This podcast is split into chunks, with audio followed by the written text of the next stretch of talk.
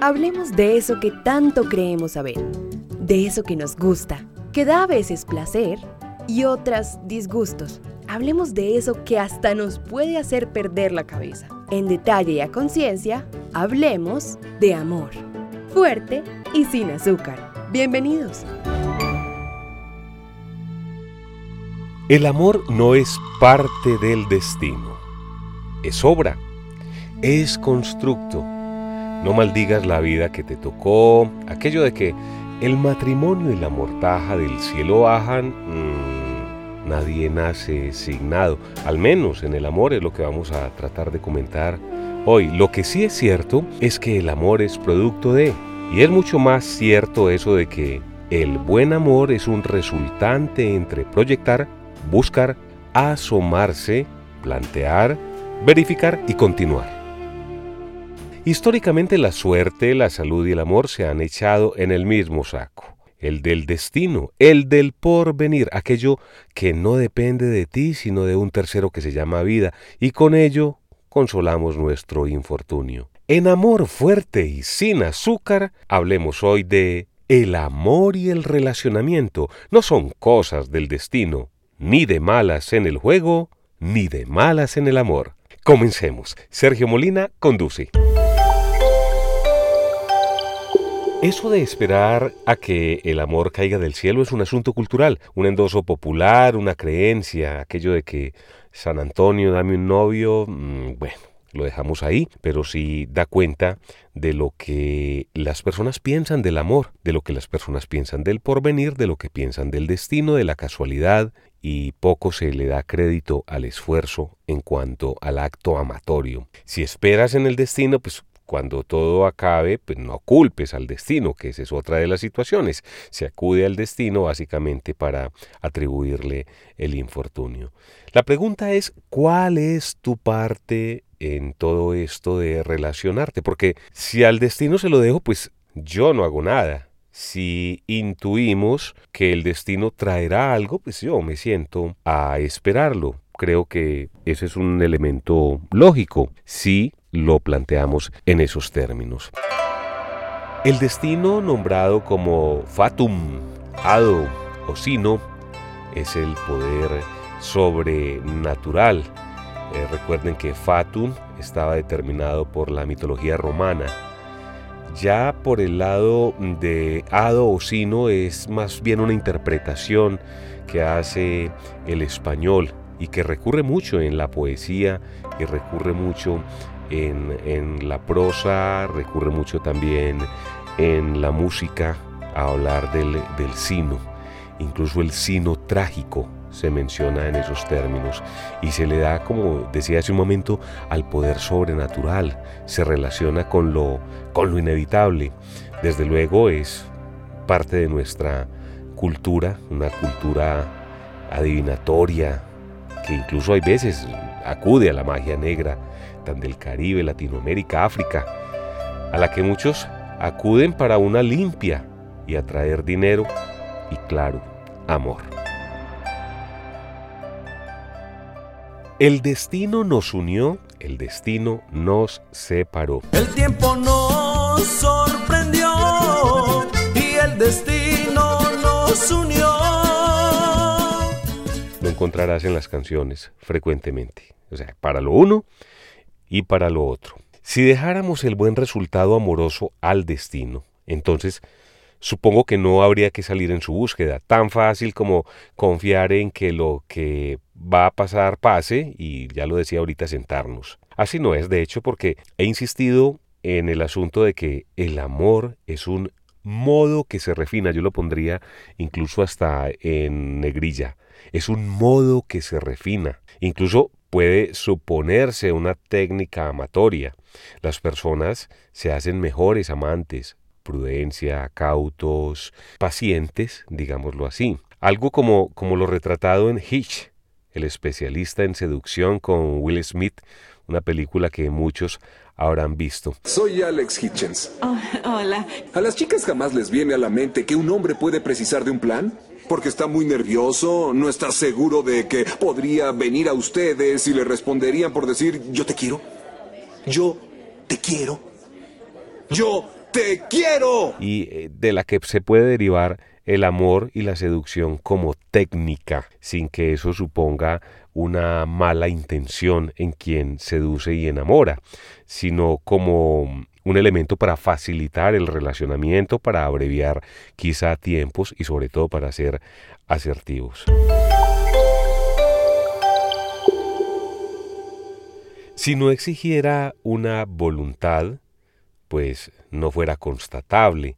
El modo nos define y el acto de ir a buscar es todo un compendio. De hecho, ni a buscar ni a esperar nos han enseñado. Son cosas para las cuales estamos muy mal preparados. No nos lo enseñaron, ni para el amor, ni para ningún proyecto, dicho de paso. Cuando sugiero que hay que salir al mercado amoroso, pienso que hay que plantearlo en esos términos. Es decir, asomarse y luego esperar. ¿Qué pretendo esperar? Es decir, pretendo cuando espero el efecto de haber buscado, no como el que espera que el destino haga algo.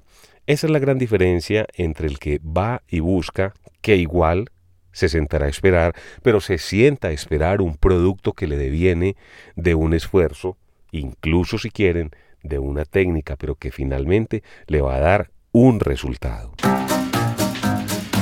¿Quieres saber más del amor? Visita nuestras redes sociales. En Twitter, Sergio Molina P. Instagram, Sergio Molina P E. O en Facebook, en la fanpage de Sergio Molina. Pregúntanos, aporta tus ideas, polemiza. Ayúdanos a conocer y a profundizar más sobre el amor. Bienvenidos a Tarot de Freya. Espero que se encuentren muy bien.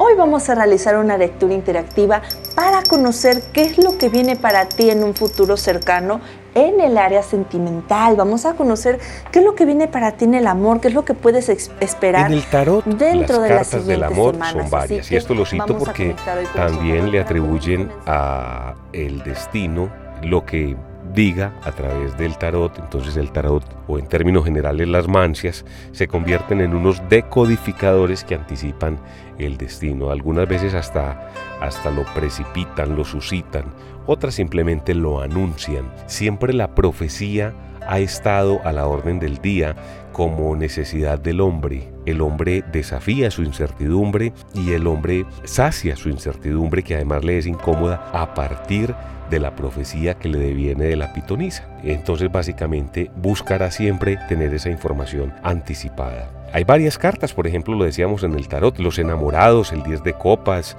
eh, la emperatriz, cuatro de bastos, as de copas, caballero de copas, todas con unas ilustraciones alegóricas a la pareja, a la familia, incluso a las copas como abundancia.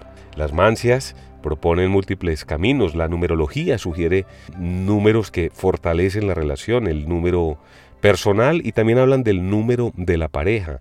El número de la pareja se estima del uno al nueve y bueno, cada uno sugiere un significado. Curiosamente, revisando y preparando esta emisión, encontraba como el número uno plantea un amor alejado, distante, en el que cada uno piensa en su propio camino. El número dos sugiere las buenas y las malas, los buenos y los malos momentos a lo largo de la vida juntos, y bueno, no quiero profundizar en ello. Desde luego que es una interpretación y a las personas les encanta que la interpretación venga de quien ellos han dotado de, de autoridad, o a quienes ellos le confieren toda la autoridad y sabiduría para que así les interprete el destino. Cabe una pregunta. Se ofrece mucho aquello de atraer al ser amado. Luego, si hay que atraerlo, ello significa anticiparlo en cuanto a la cronología. Es decir, si se confiara en el destino, habría que anticipar el destino. Dejo la inquietud.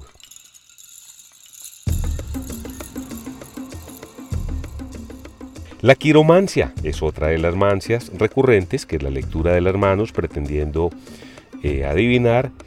Y en términos del amor, propone en la mano derecha, futuro, la línea que va desde el dedo meñique.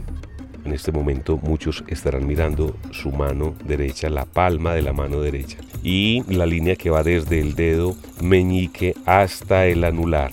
Esa línea que es la primera que encontramos, la que está en la parte superior de la palma de la mano. Que esté definida, que se pronuncie, o si es recta, que va del dedo meñique hasta el anular, o que va del dedo meñique hasta el índice o que va desde el dedo meñique en línea recta.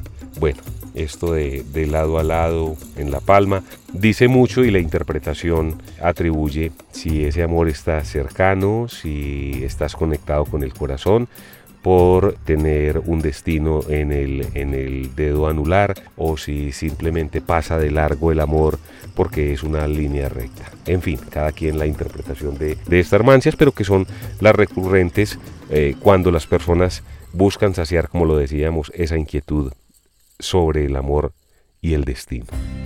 Términos clave hasta ahora. El amor no depende del destino.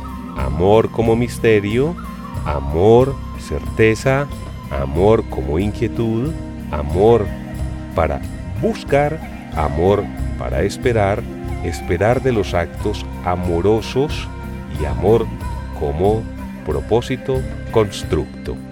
Vamos a nuestro comentario final. Este tema del amor y el destino definitivamente no debe ser un asunto de deshojar una flor y esperar si nos dice si sí o no, si me quiere, si no me quiere. Yo creo que mejor vaya y pregunte. Está planteado en esos términos. Yo creo que más vale eh, ir y hacer la pregunta, porque ya vamos a entrar en una cosa que hemos sugerido siempre, en un aspecto, y es el de la asertividad y la comunicación. Esperar en el destino es confuso, impreciso, lleva a perder el tiempo, digámoslo así. Básicamente es un tema que se vuelve inconsciente. Antes era muy cultural esperar en el destino, ahora es un tema inconsciente. Las personas dicen, no me convenía, y con eso ya están dando cuenta de, de lo que inconscientemente manejan en cuanto a, a que las cosas sucedan o no sucedan. En el amor más vale prenderse de la asertividad, no suponer, ni siquiera en el momento de la seducción. Si el otro o la otra pues está leyendo mis códigos y si yo los estoy leyendo y si estoy decodificando bien, y eso es un punto de partida para asumir que le estoy gustando. Yo pienso que es mejor tomar las riendas de la relación y, vuelvo a decirlo desde el lenguaje, plantear las cosas eh, con un poco más de obviedad y realidad. Porque todo va tomando su forma y esa forma debe ser clara y sobre todo lejana a la especulación. La especulación es fatal al amor, es contraria al amor, desgasta el amor, te puede poner en momentos en los que realmente no están sucediendo. Formalizar es necesario, pero entonces ante ello la pregunta de ¿qué somos? ¿Para dónde vamos?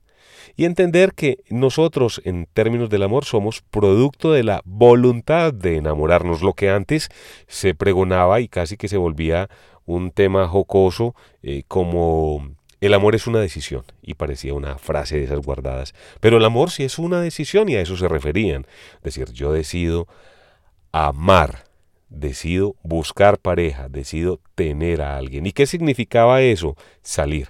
Asomarse, hacer del amor un acto, ir a, y después de ir a, esperar que no dependan del destino. El acto de enamorarse es bellísimo si se hace de forma consciente. Desde luego habrá espontaneidad, desde luego habrá incluso ocurrencias, pero no sentarnos a esperar y a pensar que es el destino el que tiene que hacerlo todo, porque así suene fuerte, el destino no tiene nada para nosotros. Por hoy terminamos esta dosis de amor fuerte y sin azúcar, otra forma de tomarse el amor. El amor y el relacionamiento no son cosas del destino. Hasta la próxima. Con esto terminamos el tema de hoy en Hablemos de Amor Fuerte y sin azúcar. Seguiremos hablando de amor en el próximo podcast. Nos vemos pronto.